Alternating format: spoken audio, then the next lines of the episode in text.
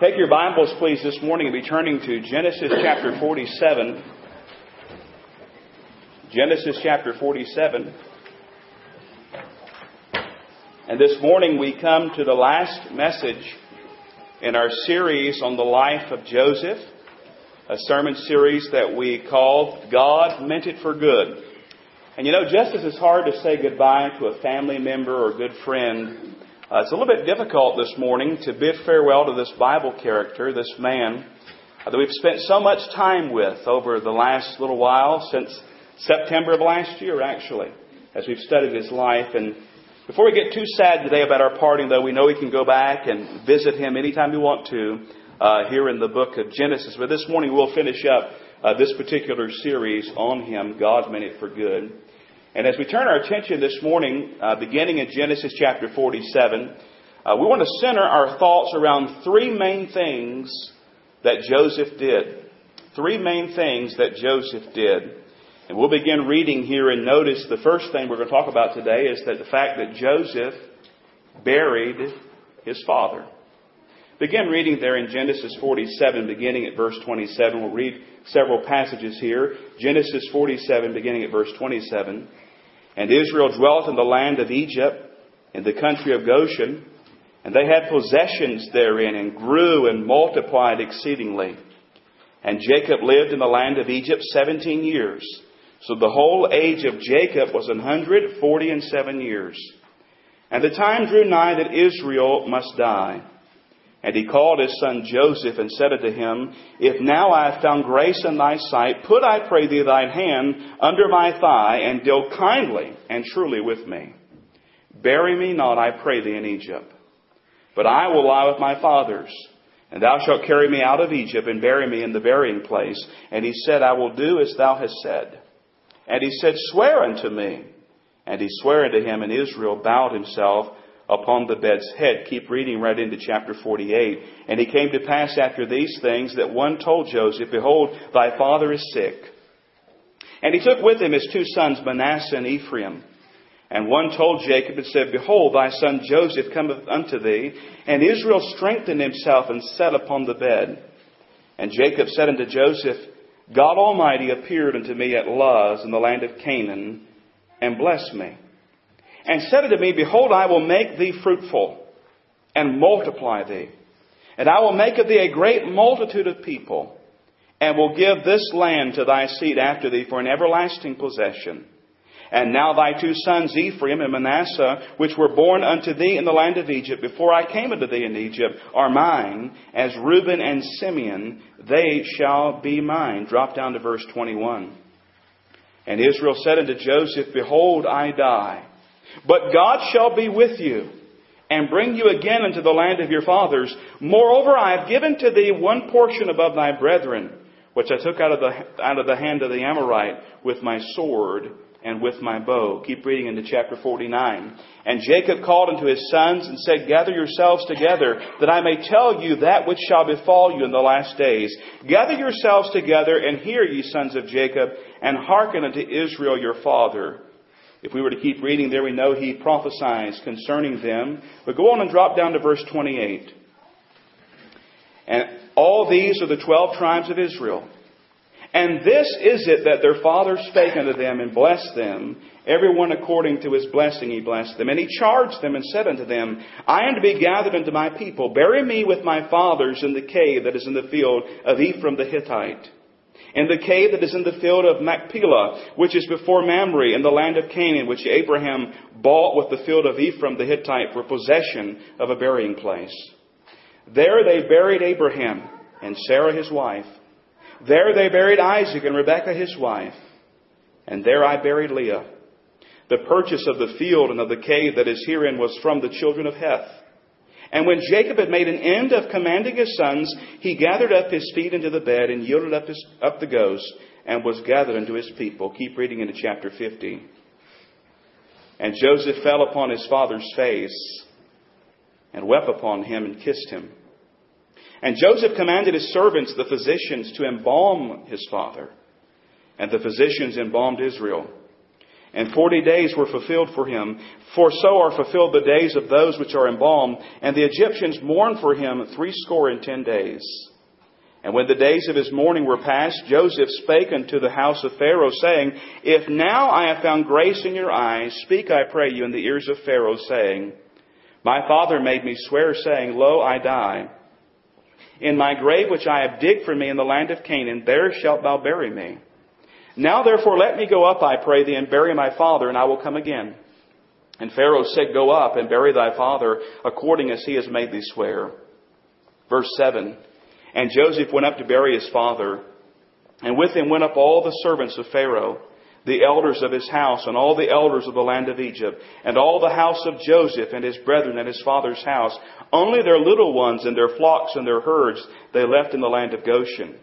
And there went up with him both chariots and horsemen, and it was a very great company. And they came to the threshing floor of Atad, which is beyond Jordan, and there they mourned with a great and very sore lamentation. And he made a mourning for his father seven days. And when the inhabitants of the land, the Canaanites, saw the mourning in the floor of Atad, they said, This is a grievous mourning to the Egyptians. Where, therefore the name of it was called Abel Mizraim, which is beyond Jordan. And his sons did unto him according as he commanded them. For his sons carried him into the land of Canaan and buried him in the cave of the field of Machpelah, which Abraham bought with the field of a possession of a burying place of Ephron the Hittite before Mamre. And Joseph returned into Egypt, he and his brethren, and all that went up with him to bury his father after he had buried his father. We find here that Joseph buried his father. And we've taken the time this morning to read the scripture and allow it to speak for itself. As we've been studying through these passages and studying the life of Joseph, we have been tempted at times, I believe, to wonder, is this man real? I mean, is he really flesh and bone? Is, does he really have human blood pulsing through his veins? Because it's amazing his, his faith and his testimony and how God used him. But here this morning, we're reminded again that he is indeed real. Joseph had to deal with the loss of his father, his beloved father. Now, some seated here this morning listening to the sound of my voice, you know what it is to bury a parent, to bury a mother or a father. I had that experience in my own life at the tender age of five when my father passed away after battling cancer. For those who have never buried a parent, no doubt you've buried those that are close to you, a loved one, a close friend. We realize that death is a fact of life. It's a reality that touches us all. And as I look at Joseph's relationship here with his father Jacob, several things stand out. I want to share those with you quickly. First of all, we can safely say this, beloved. Joseph loved his father Jacob. There's no doubt about that. He loved his father. Joseph loved Jacob. We know that Jacob loved Joseph. Theirs was a special relationship between a father and a son. But secondly, I want you to know that Joseph was sorrowful over the death of his father. Look back at chapter 50. We're going to stay there for a little bit. Chapter 50, verse 1. It says, Joseph fell upon his father's face and wept upon him and kissed him. He was sorrowful over the death of his father. He was sad. He had just watched his beloved father pass away. And beloved, I want you to know something. What Joseph did is right. It's proper to feel sorrow. It's proper to feel that sadness over the passing of a loved one. Even for those of us who are believers, those of us who know Jesus Christ, those of us who have that hope and that assurance of heaven. Even when the deceased beloved person was a believer who is now with the Lord Jesus Christ in heaven. It's still proper to be sad at that void that's left in our lives. Yes, we rejoice at the believer's gain of heaven. We rejoice that they're with Jesus if they knew Him as Lord and Savior. But we're sad and why? Because that loved one is no longer with us here on this earth. We cannot talk with them. We cannot commune with them. We cannot enjoy those days as we did so long ago. I want you to know something today. You do not need to be ashamed at the tears that flow when a loved one dies. I am around death, it seems. I don't know if I want to say quite often, but I am. And I watch people's reactions and the emotions they go through. And I don't want you to ever feel badly about expressing those emotions and that sadness and those tears. It's proper and right. Joseph did it. But thirdly, you know what I find here? Joseph honored his father. He honored his father while he was alive. And then I find that he honored his father after he was dead. He honored his father's wishes concerning his burial. I can't help but think about Exodus 20, verse 12, where it says, Honor thy father and thy mother, that thy days may be long upon the land which the Lord thy God giveth thee. We know that he loved his father. We know that he was sorrowful over his father's passing. We know that he honored his father in life and in death. And I know this morning that Joseph was a mighty man of God. A mighty man of God. Yet listen, Joseph was not exempt from the sorrows and the burdens of life. He had to bury his father. None of us are exempt from the sorrows and the burdens of life. But what a joy it is to know that when you have the Lord Jesus Christ as your Lord and Savior, you are not alone.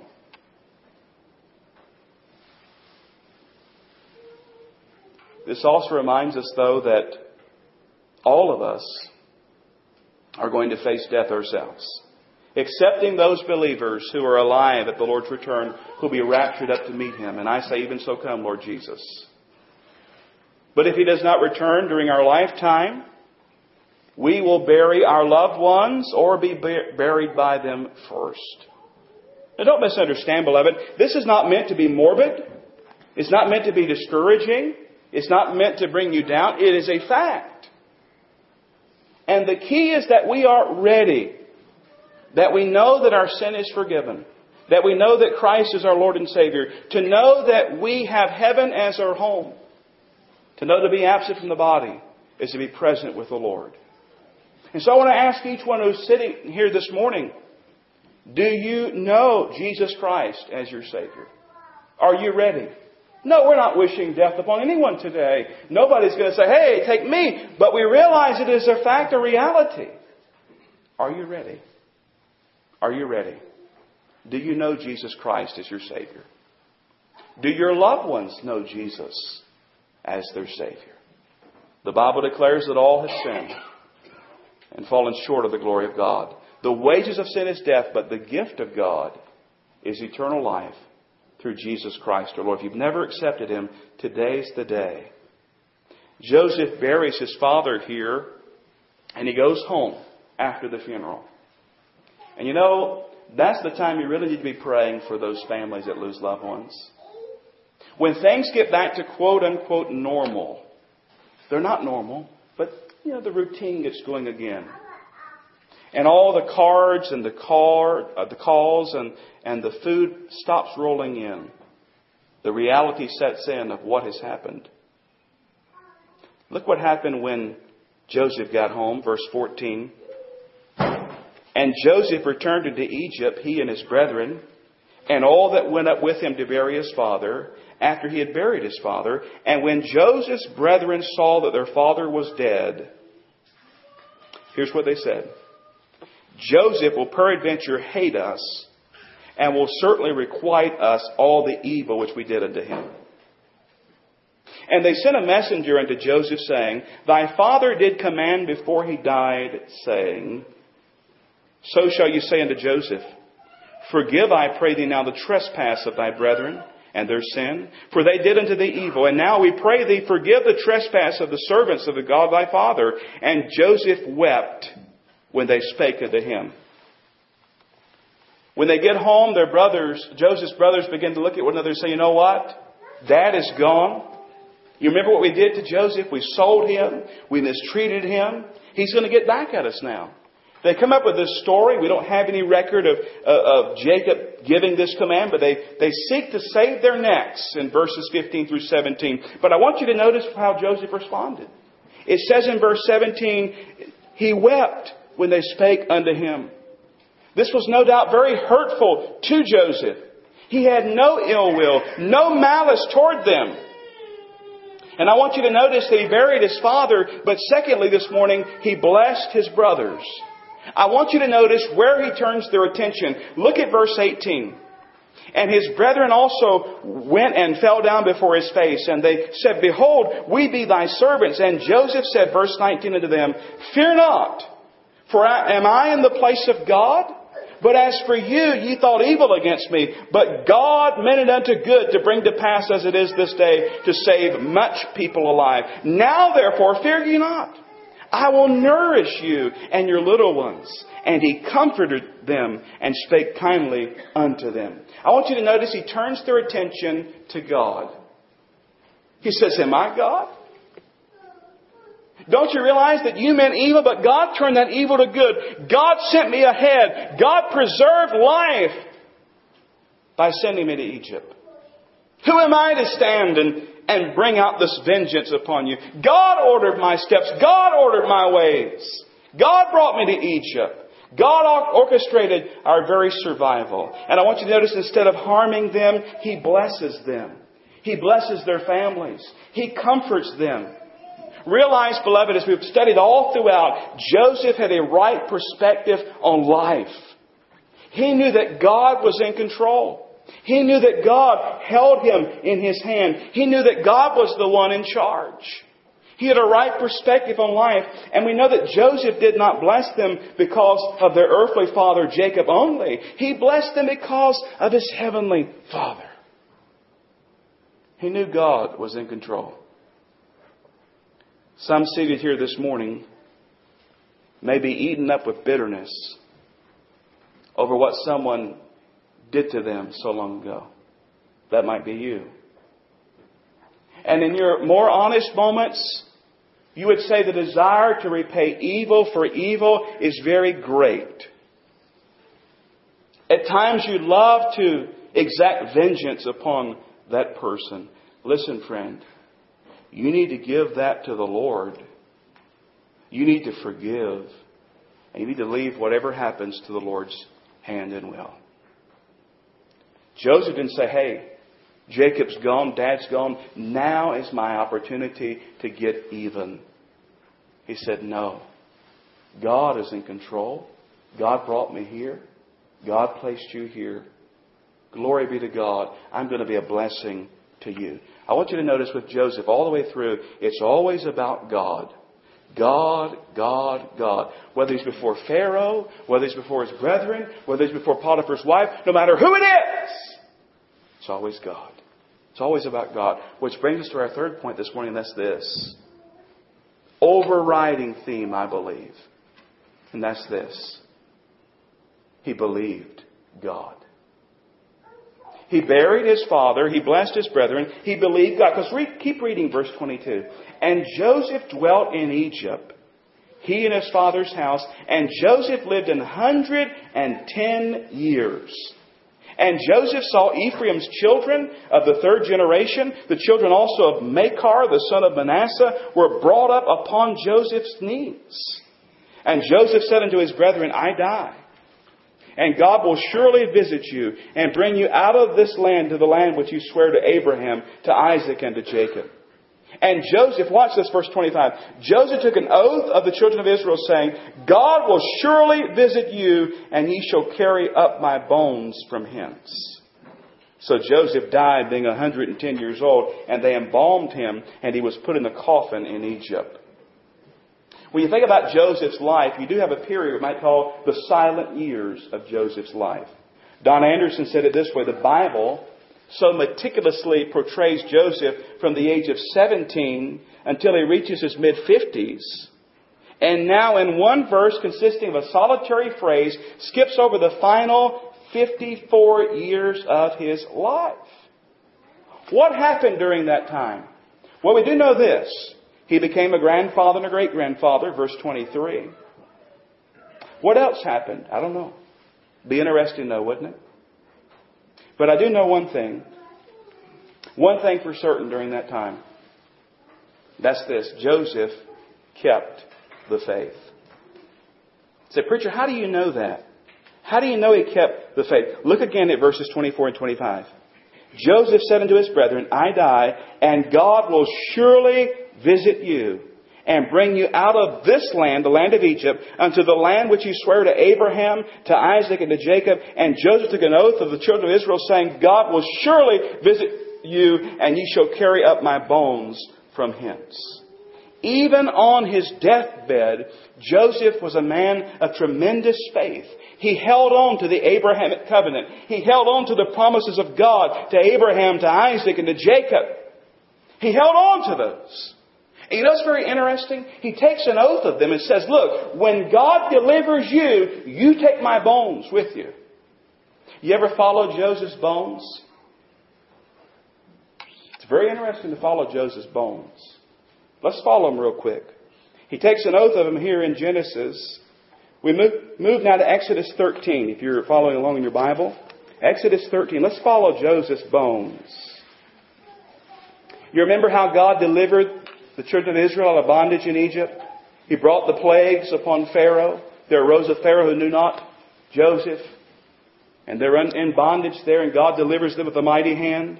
Exodus 13, beginning at verse 17. Notice this.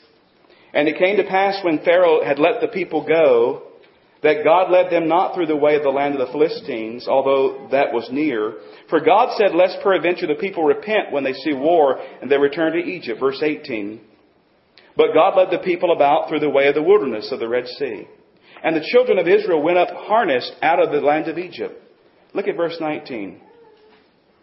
And Moses took the bones of Joseph with him. For he had straightly sworn the children of Israel, saying, God will surely visit you, and ye shall carry up my bones away hence with you. And they took their journey from Succoth and encamped in Etham, in the edge of the wilderness. And the Lord went before them by day in a pillar of a cloud to lead them the way, and by night in a pillar of fire to give them light to go by day and night. He took not away the pillar of the cloud by day, nor the pillar of fire by night from before the people. So Joseph's bones are taken out of Egypt. Fast forward now and go to the book of Joshua. Joshua chapter 24. Joshua 24. Begin reading at verse 29. It's time for Joshua to die. Joshua 24, 29. It came to pass after these things that Joshua the son of Nun, the servant of the Lord, died, being a 110 years old. And they buried him in the border of his inheritance in Timnath Serah, which is in the Mount Ephraim on the north side of the hill of uh, Gaash.